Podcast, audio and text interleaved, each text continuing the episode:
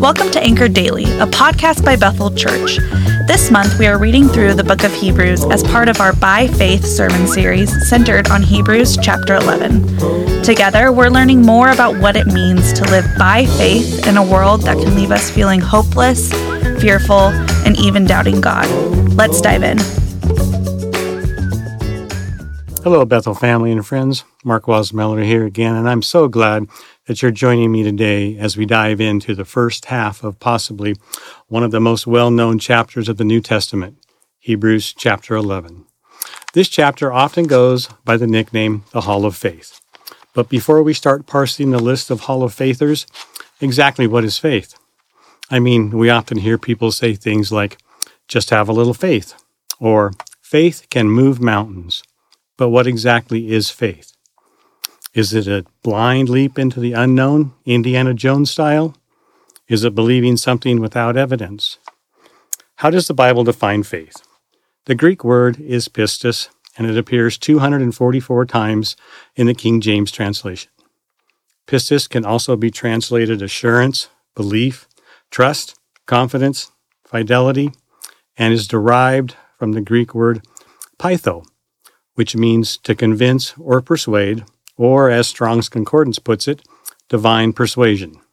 So if you haven't read Hebrews 11 in a while, I would encourage you to pause this podcast and read today's verses, Hebrews 11, 1 through 16, the Jewish Hall of Faith. So when our two youngest were about to graduate from high school several years ago, for their senior trip, we took them to Southern California, where we enjoyed Disneyland and Universal Studios, and we also went to the corner of Hollywood Boulevard and Vine Street, where there are more than 2,700 five pointed brass stars embedded in the sidewalks, famously known as the Hollywood Walk of Fame. For you sports fans out there, how many of you have been to Cooperstown, New York, home of Major League Baseball's Hall of Fame? Or to Canton, Ohio, home of the National Football League Hall of Fame? As you walk through the halls, there is memorabilia around every corner that commemorate the great feats of the greats, and yes, even some of the not so greats. There are bronze busts of those who have been inducted into these halls of fame. Only the best of the best of the best make it into a hall of fame. But alongside the busts of the greats, there are also items collected from history making moments that have been put on display for visitors to see and read about. And while not just any ordinary Joe makes it into these mausoleums of immortality, it is possible to have a shining moment that gets memorial, memorialized, even if you yourself don't end up with a bronze bust on display. Similarly, Hebrews 11 covers the stories of some of the best faith keepers ever, at least some of the best faith keepers of the Old Testament. If you're looking to answer the question, What is faith?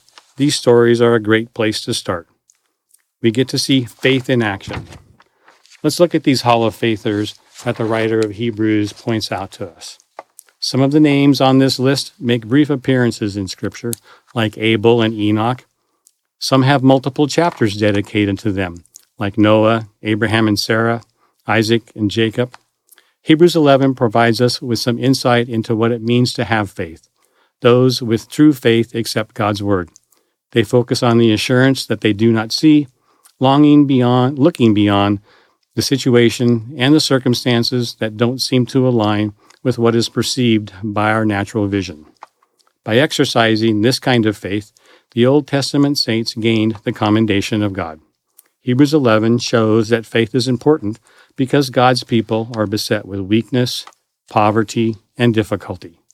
This is why Hebrews 11:1 tells us, "Now faith is the assurance of things hoped for, the conviction of things not seen." The context for faith is a life in which things are hoped for but not yet seen or possessed. Faith grasps things that are promised by God but are not yet fulfilled. We hope for power in the midst of weakness, peace in the midst of conflict, and for joy in the presence of sorrow. For all these reasons, God's people require faith to persevere in a difficult and challenging world. Faith is believing God's word so that we may lay hold of things that are promised and make them real in our lives. Faith is the vehicle by which we possess heavenly things here on earth. The point is not that faith creates the things that we hope for.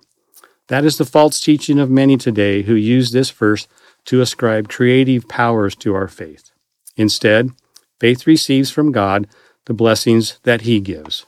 God gives forgiveness, He gives peace, and He gives spiritual provision. He promises His children a city with foundations, which one day we will live forever, as stated in Hebrews 11:10 and 16. Faith is the evidence of these things in our lives, the conviction that draws strength from them so that we can, moment by moment and day by day, follow and live for God regardless of our circumstances or what the world around us tells us. This Hall of Faith lists for us three pre flood heroes, pointed out to us by God through his author. By faith, Abel made a sacrificial offering of the best of his flock to God and was justified. By faith, Enoch walked in close fellowship with God for 300 years, and then he was raptured. And by faith, Noah, in reverent obedience, served God when it seemed to make absolutely no sense in building a wooden monstrosity on dry land. In so doing, he saved his household and the rest of the animal kingdom and became the example of a new beginning made available as a result. The largest section of our verses for today are given to Abraham. Scripture informs us of four things that Abraham did by faith. First, he obeyed God's call. Secondly, he lived as a pilgrim in a strange land. And thirdly, in his old age, he and Sarah gave birth to God's promised child. And finally, by faith, he offered up his son Isaac in obedience to God's command. That is quite a life, and all by faith. Something to notice about these heroes is not their personality traits, or their training, or their upbringing. We are not told that Abraham was a resourceful individual. The only thing that we are told that made him different from the others was his faith. Because of Abraham's faith, he made a difference for the whole of mankind. By faith, the Hebrews, the heroes of chapter 11, lived with a power the world knows nothing about. And they realized a salvation the world has ignored. Because of their faith, verse 16 says, God is not ashamed to be called their God. Faith can do great things in anyone's life. When you live by faith in God, no matter who you are or whatever else is true of you, you can make a difference for God's kingdom. What really matters is not your strengths or your weaknesses, not your training or lack of it. By faith, you and I can be spiritual heroes. Why? Faith can do great things through you, as verse 6 tells us, because God is a rewarder of those that diligently seek Him. It matters what and who you place your faith in, because faith gains its power from its object. And for those who hear, listen to, and respond to the call of God through the Holy Spirit, the object of our faith is the saving God of Scripture, who lavishes mercy and grace on those who trust in Him. If you look for these heroes of faith listed in our reading in the secular historical records of the ancient world, there's not much recorded about them. And why is that? Because there is something faith will not do. Faith will not give you worldly fame and fortune. These heroes of faith were worldly nobodies. As a rule, their faith earned them the world's contempt. So be aware that the same is true today about you and your faith. But wait, there's more. Look at verse 2. For by it, by faith, the people of old received their commendation. And it just doesn't get any better than that. Faith is the assurance of things hoped for, begins Hebrews 11 what better to hope for than commendation from God? Not just to be forgiven and received by faith, essential as that is, but to please God with your life. By faith, you may be assured of this and one day receive the commendation that all believers long to hear from their Heavenly Father. Well done, good and faithful servant. What is it then that really matters in your life? Hebrews 11 says that what matters about every Christian is your faith. And if that is true, that means that it is important to feed and exercise and grow your faith. When you believe God's word and trust his promises in the challenges of your own life, you enter into the tapestry in which faith's tale is still being woven today. By faith, you, just like Noah and Abraham and Isaac and Sarah and Abel and Enoch, can do great things by God's power and for his glory. Dear Heavenly Father, thank you that in your omniscience you knew that as we walk through this life that we would need examples to hearken back to to be the to be able to grow and bolster our faith. Like these you provided here for us in Hebrews, may we, like Abel, offer to you a sacrifice that comes from the best of our life and possessions, because it already truly belongs to you. May we, like Enoch, live a life marked by deep fellowship with you. Like Noah, may we live a life of obedience despite the mocking world around us. May we, like Isaac, trust that our Father knows more than we do when we are asked to willingly be a living sacrifice.